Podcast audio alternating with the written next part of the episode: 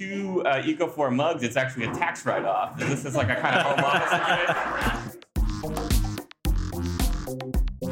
The New Brunswick Archaeology Podcast, featuring your hosts, Gabe Hrynick and Ken Holyoke, live from Picaroons.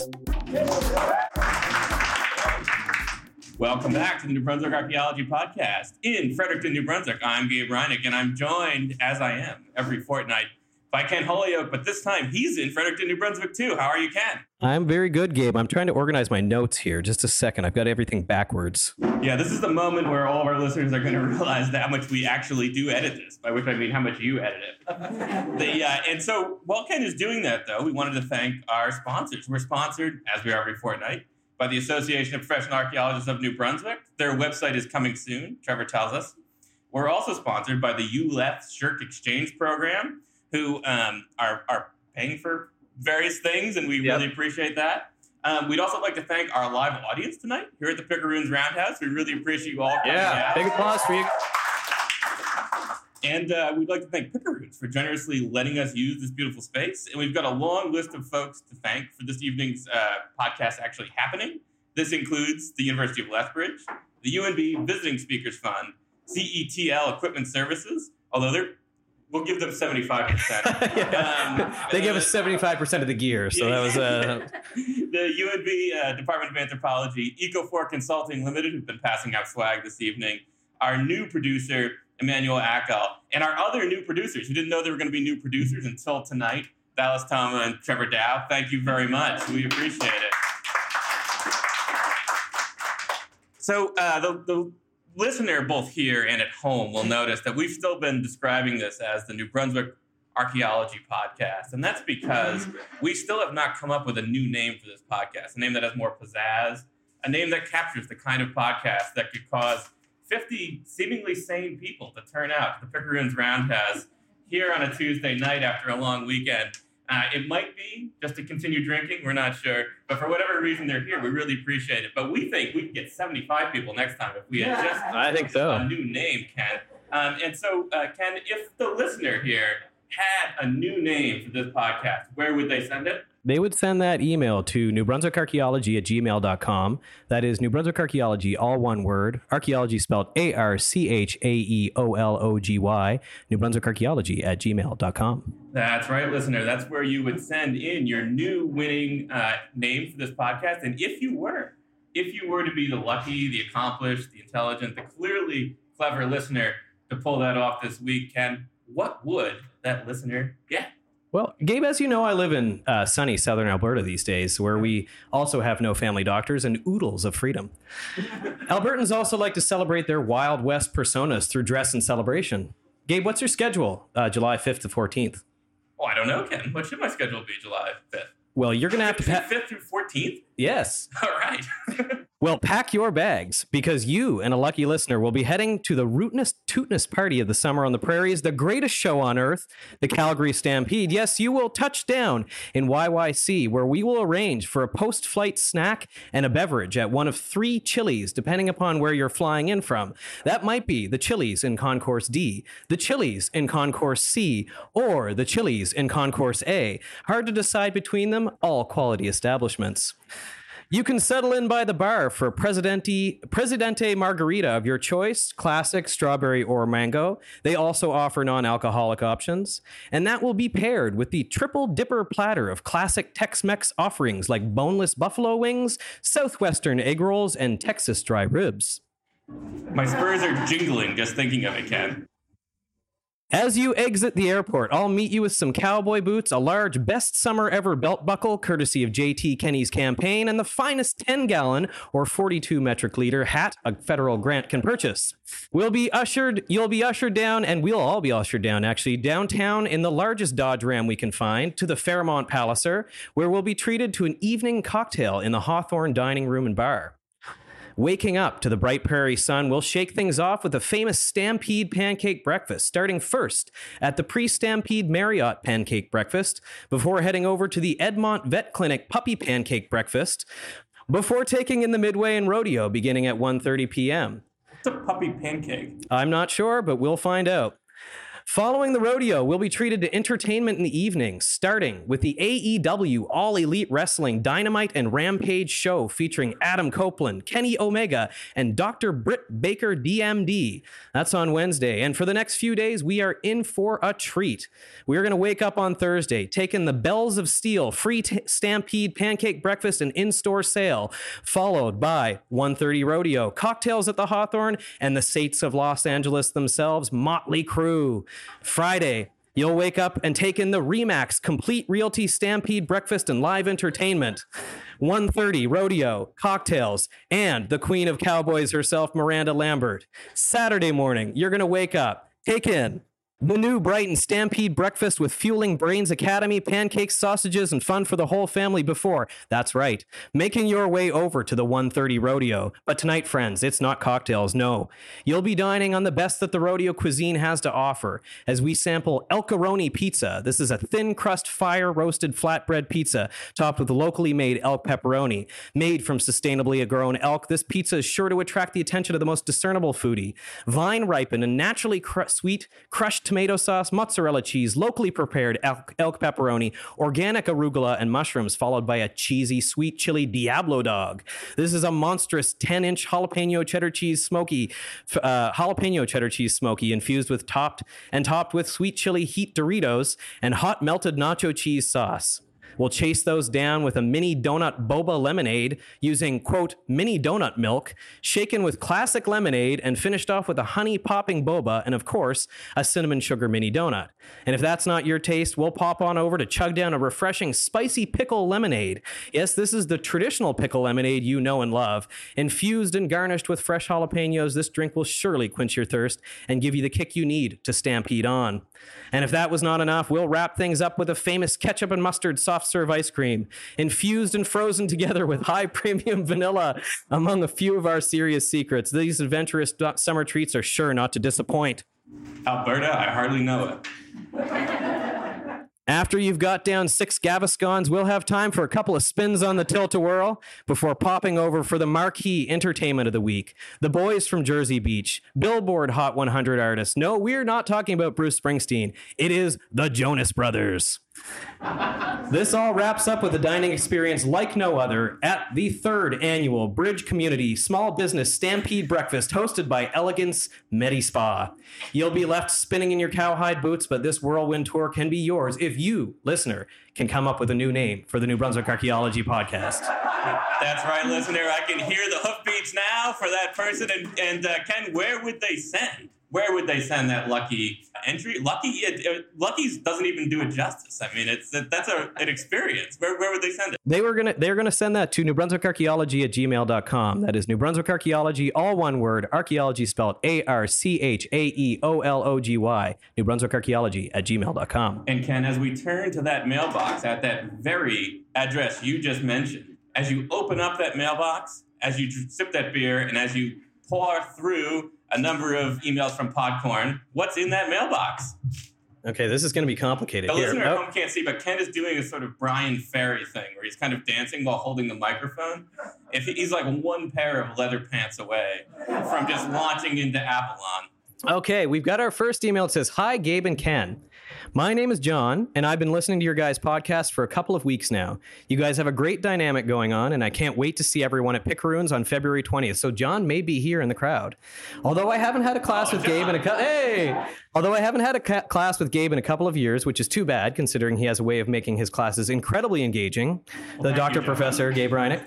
it is nice to hear some of the discussions that we once had in class in the format of a podcast. I also heard that you guys were maybe looking to pick a new podcast name sometime in the future. So I thought I'd brainstorm a bit and submit a few. So here they are Probing the Past, New Brunswick Archaeology Podcast. Travel Talk with Gabe, and, Gabe Hrynick and Ken Holyoke. Probing is not my favorite verb.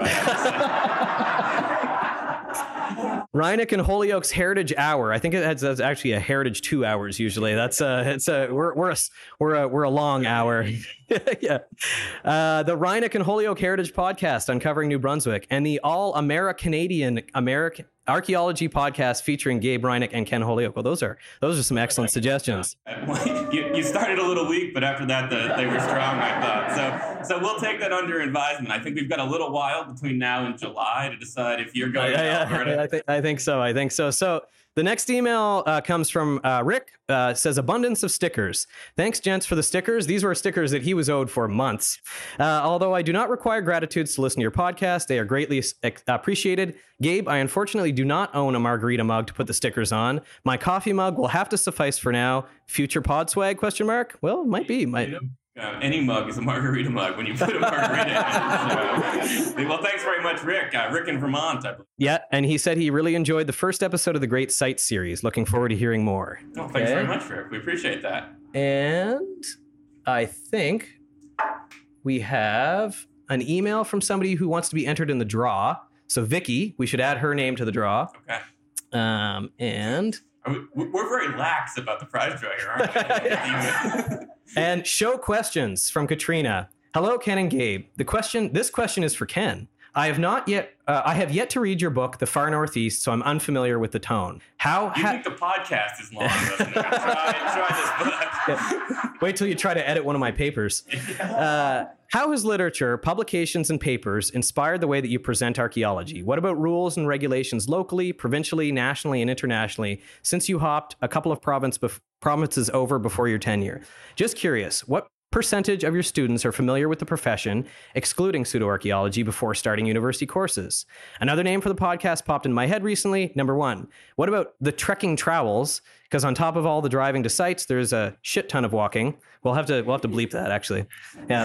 The uh, number two, the transmitting trowels, as in to communicate news or information and to send signals via radio, television waves. Nice catching up with you guys while I work on my crafts. Really enjoying all the guests. And Thanks very she, much, Katrina. We appreciate that. And am I right that Katrina listens while doing beadwork? Beadwork and making baskets and dresses. Actually, That's lovely yeah. to hear. And uh, so, are we gonna are we gonna try to answer Katrina's question, or are we gonna try to do this as part of a program in the future? I don't know. I feel like that. Uh, I feel like that's a good question for an episode. Actually, we, I think it might be. We might. Uh, we might. We might cheap out here and and uh, put you guys. Uh, put the task to you guys to tune in to the New Brunswick Archaeology podcast uh, after tonight. So. That's right. That's what archaeologists call foreshadowing. um, the, uh, and, and we may also put some of these questions to our illustrious guest star. Yes. who, who we're going to have on here shortly. So uh, thanks very much to everyone who, who wrote in. We, we really appreciate it. We always look forward to getting uh, your mail, and I always look forward to Ken reading your mail. And uh, I think, Ken, we have a very exciting guest this evening. We do, we do. Do we want to give out a prize though before we bring oh, the guest on? Yeah, let's do a prize. Yeah, um, we'll do one more. We'll do a live prize here, and then we'll do a prize at the end of the taping. That's right. Uh, we, we, we, have two left, right? Could, could you write Vicky on a tag before you do this? Apparently, this yeah. Is, we, we've somehow uh, so the listener at home can't tell that Ken and I are kind of tied up in some cords right now. Yeah. And I actually can't move without tearing the whole operation down. So I'm sort of swiveling on this chair. Um, while Ken, usually I'm the more graceful one, but but Ken is pirouetting around here. And uh, but uh, Trevor can loop through even the most daunting of circumstances. The Ken, What's the fastest you've ever seen Trevor dig a test pit? Oh, I don't know, minutes. Yeah, yeah. Is it, is it true that he still does them one handed while smoking a cigarette? Uh, it's uh, it's entirely possible. Yeah, yep. that's what I thought. And um, once he does that, does he have a little flair that he likes to do at the end? Uh, he usually does a pirouette, um, and then uh, you know he's able to throw the, the screen on his back and, and make his way uh, make his way back to the next text. Yeah, I'm glad he's still got it, ladies and gentlemen. Trevor from Ecofor Consulting. And Trevor is shaking the feed scoop that is filled with tags for our next uh, lucky winner. It's not quite a trip to Alberta, but Trevor, what, they, what is this person going to win? Oh, what are they going to win? They're going to win. Lean into the mic a little bit for us, there, Trevor. They're going to win a uh, what's in this one? A water bottle, a toque, and some other accoutrements, some stickers and such. Great. Okay, we got a lucky listener coming up here. Sean. Oh, Sharon Cunningham. We had a pair of Cunninghams win tonight. Oh my goodness.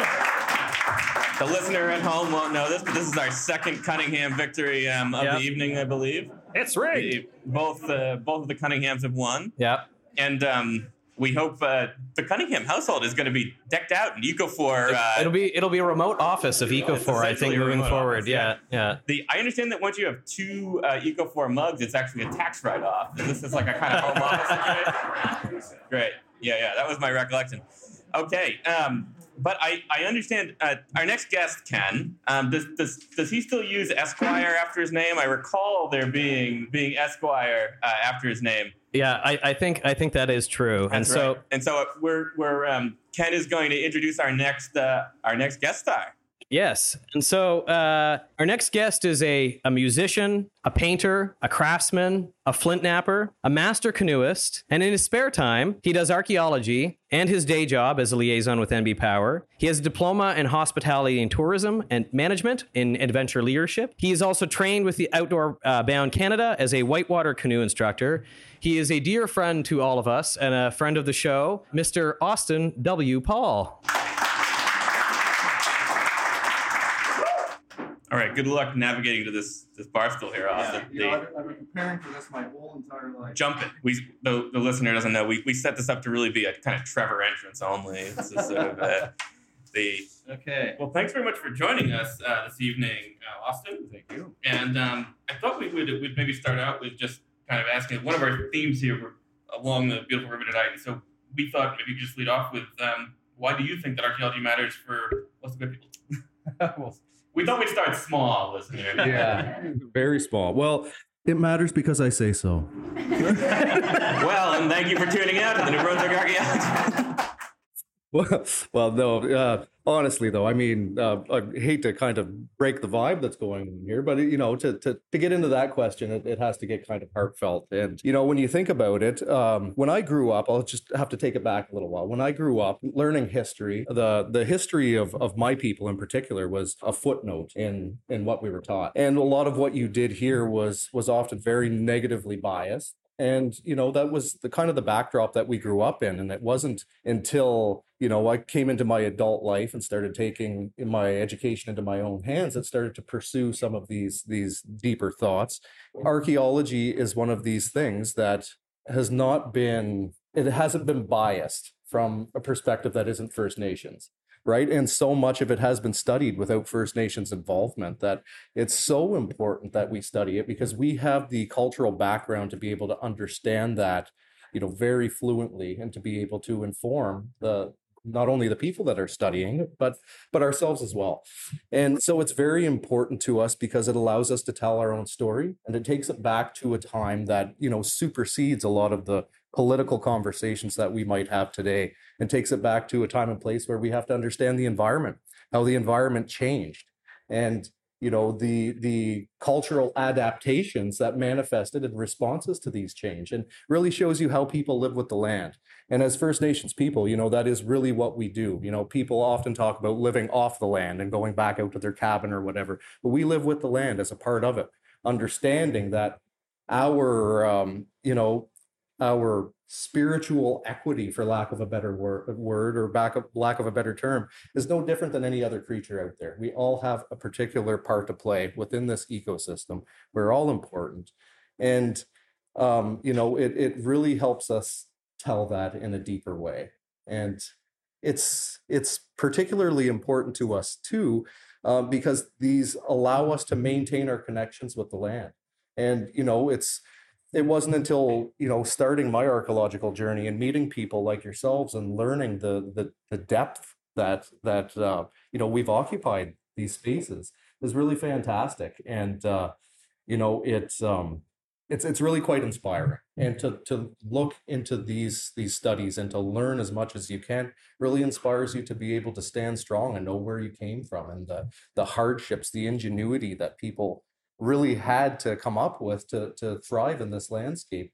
It gives you that uh, that that get up and go and that um, you know that that understanding of where you need to be and the the intrinsic you know capability that you have within yourself to do those same sorts of things. But anyways, that's, that's perfect. So, so you engage with archaeology in a different way than uh, you. You are a flint knapper, right? And so, for those of you that don't know, for making making stone tools is a procedure that we call flint knapping, basically. So you're reducing a stone into these beautiful artifacts, and and Austin is uh, is incredibly talented at this. And so you engage with archaeology by working materials. So what's it like being a flint knapper, and how do you use that like to engage with archaeology like you you've shared with me basically your perspective on lithics has kind of shaped my thinking about it because of the way that as somebody who makes these things uh, how, how you how you engage with it And that's very much the into your own hands thing you mentioned earlier, or in your own hands thing you mentioned earlier too. Right. Well, well, you know, it is it is one of those things. It's it's cultural continuity, right? You know, you're you're you're you're walking in the footsteps of the ancestors to go out and find some of these lithic sources. In terms of flint knapping, yes, it's it's it's a it's about cultural continuity. You know, you're really walking in the footsteps of the ancestors. Um, you know, going to these lithic sources to find these these these tool stones and to be able to uh, work with them and to work them down into functional tools. It uh, I, I- say it it kind of brings on a higher level of intimacy with the product that you're doing, and it helps in a lot of variety of ways. Now, for instance, you know, finding flakes on a beach, you would know for if you're making a stone tool, you're usually creating 50 to 100 or more than that of cast off flakes to create a, a biface, a spear point, or, or an arrowhead, or something like that. So that's often what you find. And uh, you know they can be easy to pass by but as a flint knapper you're creating so many of these flakes that can take on a myriad of different shapes and styles they stand out like a sore thumb because you've made them over and over and over. And as a flint knapper you make a lot of mistakes right? And you know uh, don't want to jump ahead of things but talking about something like Washademoak multicolored chert. Yeah, we call it alleged washed multicolored multicolored chert on this program, but yeah, yeah, my mistake. Yeah. a thousand apologies. yeah. but you know when you're making a uh, making tools out of that the waste ratio for me at least as someone who hasn't grown up working the stone that's that's kind of learning it on the fly it's a great waste ratio. Off of an 80 pound block i might get four projectiles. So it uh, you know it teaches you to become intimate with that stone. And in working that you never mistake it again. When you see Washademoak chert when i see it on a beach i know exactly what it is and whatever color variety it is because i've i the amount of debitage or waste material I've made, I could probably pave my way back home to St. George. So you know, it, it gives you a, just a, from my perspective, a, a, deeper a deeper knowledge of of the mechanics of what's going on. And um, we actually wondered if you could sort of elaborate a little bit on this. So, so we wondered what are the differences in how archaeologists might view, you know, what sometimes gets termed the archaeological record, and how a First Nations person might. And you've, you've talked about this a little bit in talking about your practice as a flint knapper, um, and but maybe even more importantly, what are kind of the implications of these differences? You know, either um, uh, in terms of interpreting the archaeological record, or or better understanding the way people in the past lived, or is this a sort of two-eyed seeing type situation, Are we or missing stuff. Basically. Yeah. Like, Read that back to me again. Sure, I'm checking here. The, uh, it says as a as a First Nations person who's also formally trained as an archaeologist, Right. um, what are the differences in how archaeologists might view the archaeological record, um, and how a First Nations person might, and then what are the implications of those differences? Let me have a little bit of fun with this, right? Uh, please do. So- yeah. I like to poke fun at, at you know the archaeological crew, especially the scientifically minded archaeological crew, which I love. By the way, you know, it, it, it you know it's a it's a tapestry here. We all have our part to play. Ken's Um, looking nervous, listener. now, what I often studying archaeology, I'm studying the prehistory of my people, right? And so oftentimes when people come at this study from a very scientific perspective, they have the mindset that if you don't have the evidence there to support your theory, it couldn't have happened. But when you think about, you know, the the bias in the archaeological record, how very little is preserved, and from an artistic perspective, I think of it the other way around. If you don't have evidence to contradict it, anything is possible. So I come into the pursuit with my blinders as open as possible and trying not to be, although you have to be respectful and and understand the, a lot of the, the the theory that all of this is built on. I try not to let myself be burdened by it and not open to new ideas and new approaches. And you really the sky's the limit. You know, the more that I learn about the ar- archaeology, the more I see out there, the more I'm humbled by the capability and sophistication of the ancient people. And that just gets, gets deeper and deeper as I age. So I think they were capable of, a, you know, any one of us in here today are capable of anything we put our minds to. And, you know, our brains have not changed significantly. And all right. And, and and so so it sounds like and, and some of that relates to your kind of practice as uh, as actually doing uh, flint knapping, other sorts of activities like that. Is sort of you you find that that's narrow uh, that it kind of expands your ideas of human possibility. Absolutely. I mean, well, well, absolutely. Like, unless you're doing experimental archaeology, you know, it's it's hard to say what these implements were capable of right and so it does take things a layer further and just as a you know a, a little example when i started initially working Washademoak chert I uh, I didn't have the know-how to heat treat it at the time. Ken told me, you know, he shared his research with me, but I'm very impatient, and I just had to make tools and go test them, and I didn't have time to do the heat treating process. But with an unheated, unheat treated chert projectile, I was able to to use some of my test arrows to shoot through one inch hardwood board, and it come out intact on the other side, completely intact, ears and everything.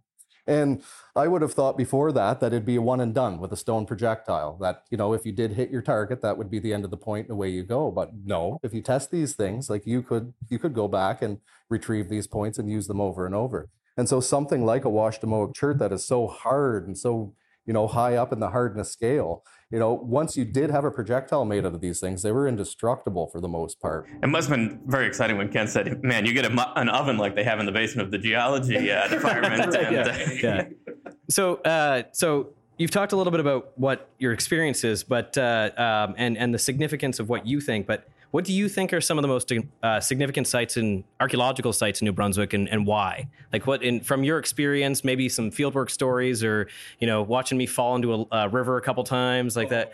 But uh, but uh, uh, what would be what do you think would be the most significant sites, and and and what does it tell us about the past? Uh, well, I could take that uh, very very far, Ken, and we could be here until the kegs run out essentially but really you know to to me a lot of the time that i've spent on the land out here you know combing beaches or doing archaeology, a lot of it has been uh, close friends of mine and, and, close family members. And a lot of the, the the special time that I have out there connecting is a lot about being with the people that I'm out there with. And so it's to me, it's not so much about the sites themselves because every site is sacred to First Nations people. Every flake is sacred. So it doesn't really matter if it's a single component site that was used you know, just for a few generations or a multi-component massive, you know, aggregation site that everyone's been using. They're all very, very important. And so to me, in my in my life and in my experience, it's about the the time that I spend on the land and those those shared stories that we find that you know we we create out there are just amazing.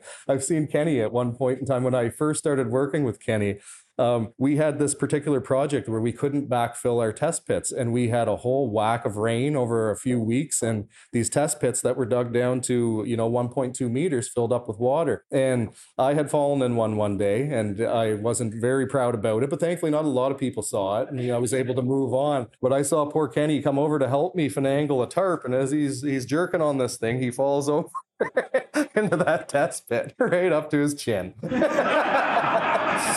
That's right, listener. He fell four feet. and there's a there's another site. That you just have to share this one. So we're up in like uh, Grand Bay, Westfield, or way out in Kennebecasis. I don't even remember, but we were out on a farm surveying. We're coming down through this, um, you know, agricultural field. So everything's mowed down, everything's uh, you know cultivated grass, but it's pretty high. You couldn't really tell what you were dealing with in your, terms of your footing. So we get to this, uh, you know, this cow fence. You know, I climb up and over the fence, and someone else climbs up over the fence, and then Trevor climbs up over the fence, and uh, Mr. Dow over there, you know, helping everybody out. And then there was another one of our uh, one of our buddies, Michael Rooney, who comes up over the fence, and he's just as spry. He's like a little jackrabbit, and he had no trouble getting over that fence. But Trevor had it in him to spot him to make sure he was okay. And in spotting Rooney, when he come up over the fence, it knocked Trevor off his balance, and Trevor does a 360 pirouette. And as he falls down, he's smiling and he's doing jazz hands. Disappears into the oblivion of grass or the abyss. and um, I, it's seared in my mind the the the manicured mustache and jazz hands going down into the ditch. One of my favorite memories. So I'm looking at our list here, and the question is, are there any more stories you'd like to tell at Ken's expense? No. but yes, oh, yes, yes, I would. I'm going to take this opportunity. So. Uh, Ken came with me uh, and my beautiful wife Kaylee. Years back, we we had been enticing him to come to Deer Island, where we spent a lot of time out walking around. And Haley and I had this tiny little hatchback, this little yellow hornet of a thing, this little Ford Focus. And we stopped at this beach to go for a comb, and it's a it's a big walk. You know, you're out, you're going to spend three or four hours there. And so we got out and and we went. And as we get down to the beach, there's this old decrepit fishing vessel that's been, you know, beached and half burnt. And we got caught in this torrential downpour and we had to go hide under this boat for about 15 minutes while the rain poured. Then we carry on with the, with the, with the day and we go walk around the beach and we get back and the door of the Ford Focus is wide open and the car is full of water. Kenny's like, uh, I might have forgot to shut the door. No, not our friend Ken. so, um, Everybody. anyone? No. No. we'll, we'll come back to that question. So, so let it percolate. The um, a lot of or Trevor. We can go after Trevor. The um, so there's a lot of talk about building capacity for archaeology in indigenous communities. Um, and in your view, I guess you know, particularly capacity to do archaeological research, but heritage research in general. Um, and kind of in your view, what is the best way to do that? Um, do you agree that this is a crucial goal? Um, how do you, how do you think we should approach this? Absolutely. Well, I, I don't profess to have any I don't profess to have any kind of solution to any of this, but you know, I'm full of ideas. Not all of them are good, but um, you know, really, when it comes down to it, a, a lot of the you know part of my journey, my archaeological journey, was being in contact with with some of this ancient heritage, and it was really inspiring. And you know, if it wasn't for my father finding an arrowhead way back in the day and me holding in my hand and and you know, as a lifelong moose hunter, thinking to myself that you know my ancestors, you know, lived off this land, hunted animals like these big giant bull moose with these stone tips, and thinking that even with a rifle, you know, if you get in close to a moose and you have to go deal with a wounded moose out in the woods up close and personal it's it's it's terrifying. And to think that people were out there that the ancestors were out there with stone points it's it's really inspiring. So just having them accessible to you as a first nations and indigenous person this material object that can can kind of transcend space and time and connect you back thousands of years back to your own people it's really really inspiring. So i think having them at your disposal is is very important. So you know in my mind, I, I look at things like uh, Metepenagiag and the heritage park that they have there. I'm so very proud of that. I think it's a beautiful facility. And I would like to see something like that within, at least for every nation, all three of the nations here in the province, but if not every community, right? And there could be some sort of, of way of, of, you know, having the the displays kind of travel around and, and and switch out. But i really do think that having this material accessible to the people is very important to inspire them to to, to be the best that they can right? And um, you know it's the, the connection is, is quite profound right? When you think about it that you can go up and pick up one of these stone tools that one of your ancestors chipped away and went and possibly you know who knows what they carried out with that task how many baskets baskets it made how many animals that it, it processed, how many hunts did it go on, right? All of these sorts of stories.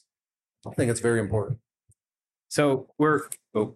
we're we're we're cognizant of the time in part because uh, we we uh, we have a few minutes left, um, and uh, and we want to make sure that uh, the generous hosts here uh, are able to to head home uh, with no problem. And so, wanted to close off with one last question, um, and and thank you for everything so far, Austin. Yes, Um, and this is a big open one, so you've got a magic wand on this. And if there was one thing you could make any member of the general general public know about archaeology, what would it be? Like, what would you? What's the message you're shar- sharing tonight here, and with the the broad listenership of the uh, New Brunswick Archaeology we, we, we podcast? don't. We, they're actually a slender uh, listenership, but they're broad in scope. yes, Yeah, yeah. You know, I think you've stumped me there, Kenny. I really, I, I really don't know. I guess I really don't know what to say, Kenny. That's a very big question. Let me think on it. Well, I guess we're gonna have to have him back. I was just gonna say that's a, that's an invite back for another episode. So But yeah, so we could we could go on all night, but as as Ken said, um, we're not supposed to. So, so we'd really like to thank Austin Paul for for coming on for the Yeah, first thank live you, Aus. podcast. And we'd also really like to thank all of you for coming out to this. We really appreciate it. It's been a lot of fun for um, for Ken and I. We sort of started doing this, I think, uh, in part because we like talking shop, and this was a, a way to talk shop after Ken had moved uh, west. Yep. And um, and it looks good. Looks good on my tenure file. That's the that's the other thing too. Yeah. That's right. He looks very employed, doesn't he? Um, but, uh, but but one of the things we, I don't think that I certainly didn't realize is how much I'd enjoy talking to all of you uh, Yes. every every uh, fortnight or so. So thanks very much. Uh, we really appreciate it. We really appreciate you coming out. Yes, thank you everybody for being here. This is uh, uh kind of blew us away. We expected like 15 people, and and this is well beyond that. So thank you for telling your friends about it. Thank you for coming out tonight, and thank you for supporting us. Uh, and uh, big applause for Austin, and a big applause for yourselves too. Yeah, I, I think we, we actually have a couple minutes for questions and a last prize draw. Uh, last, how many prize draws, Trevor? One. We've got, we've got the one large prize draw. The Oh. listener can't see that, that Oh, Trevor's actually, uh, he must have left the backpacks for Ken and I in his car. Yep. Um, but he apparently has backpacks for other people uh, here or something. And um, so we're going to do a prize draw and then some questions for uh, Austin. I I actually wanted to address that. Um, I know that anybody who's been listening for a while knows that Ken and Gabe are always on about wanting a backpack. So I have a surprise for you. Oh, oh, what's this? What's this? What is this? Look at this, Gabe. Look. Oh. Wow. You carry on to your buddy.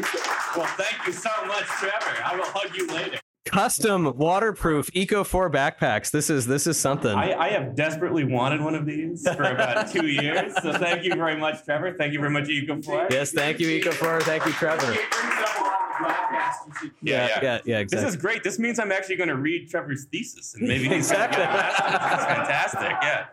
The, thank you so much, Trevor. We appreciate it. Okay, so we've got a prize draw though. Prize draw, Um, yeah. the- so Right. the listener can be just as happy as Ken and I are right now. Right. You have the honors, Mr. Paul.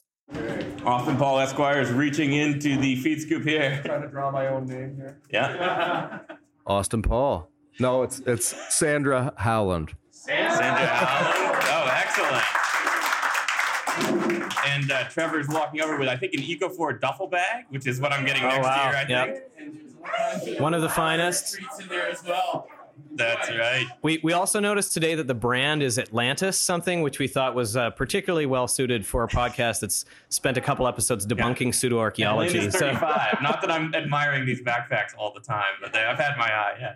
The- thank you very much, Trevor. Thank you very much, Ecofor, for that. Are there any questions for um, for Austin? We'll read them into the microphone if we'll like read them back. Thanks very much. What the listener maybe couldn't hear was that the um, Austin's presentation was, of course, very meaningful to us too, and the listener was commenting on this. Um, so thanks very much. yes, thank you. Sorry, I'm, I'm not good at reading back. I'm realizing here, but the yeah. It's my pleasure. I live down in St. George. I'm between Aussies and the Birch Grove, and uh, you can visit my porch anytime to pontificate about things. Well, Shout out to Aussies and Birch Grove. yeah, yeah. So uh, I think that might be. Uh, I think we're looking at a half-empty bottle of Courvoisier, Gabe. I think we are. Although tonight we've broken our usual rule. We usually only drink Courvoisier, but tonight, uh, Ken, what have you had from Picaroons? I have had. Uh, I believe the first one is a Simeon Jones, That's right. and we are currently having a 506 uh, pale ale, which is uh, delicious That's and right. refreshing. It is Yeah. a it is a first a first here on the New Brunswick Archaeology Podcast. The Courvoisier is hidden away uh, in mugs, um, but we've had uh, we've had beer tonight. So thanks very much, Picaroons. Thank you all very much for coming out. We really Yeah. appreciate it. Thank you, everybody. This is this is really cool for us, and and hopefully for you too. So thank you. And uh, no hit pieces tonight, but we'll talk to you in a fortnight. Yeah. The, uh, talk to you next weekend. Talk to you next week, Gabe, and uh, talk to you next week, listener. Uh, next fortnight. Sorry. Next fortnight. Yeah, yeah. Yes. Yeah. Yeah. I-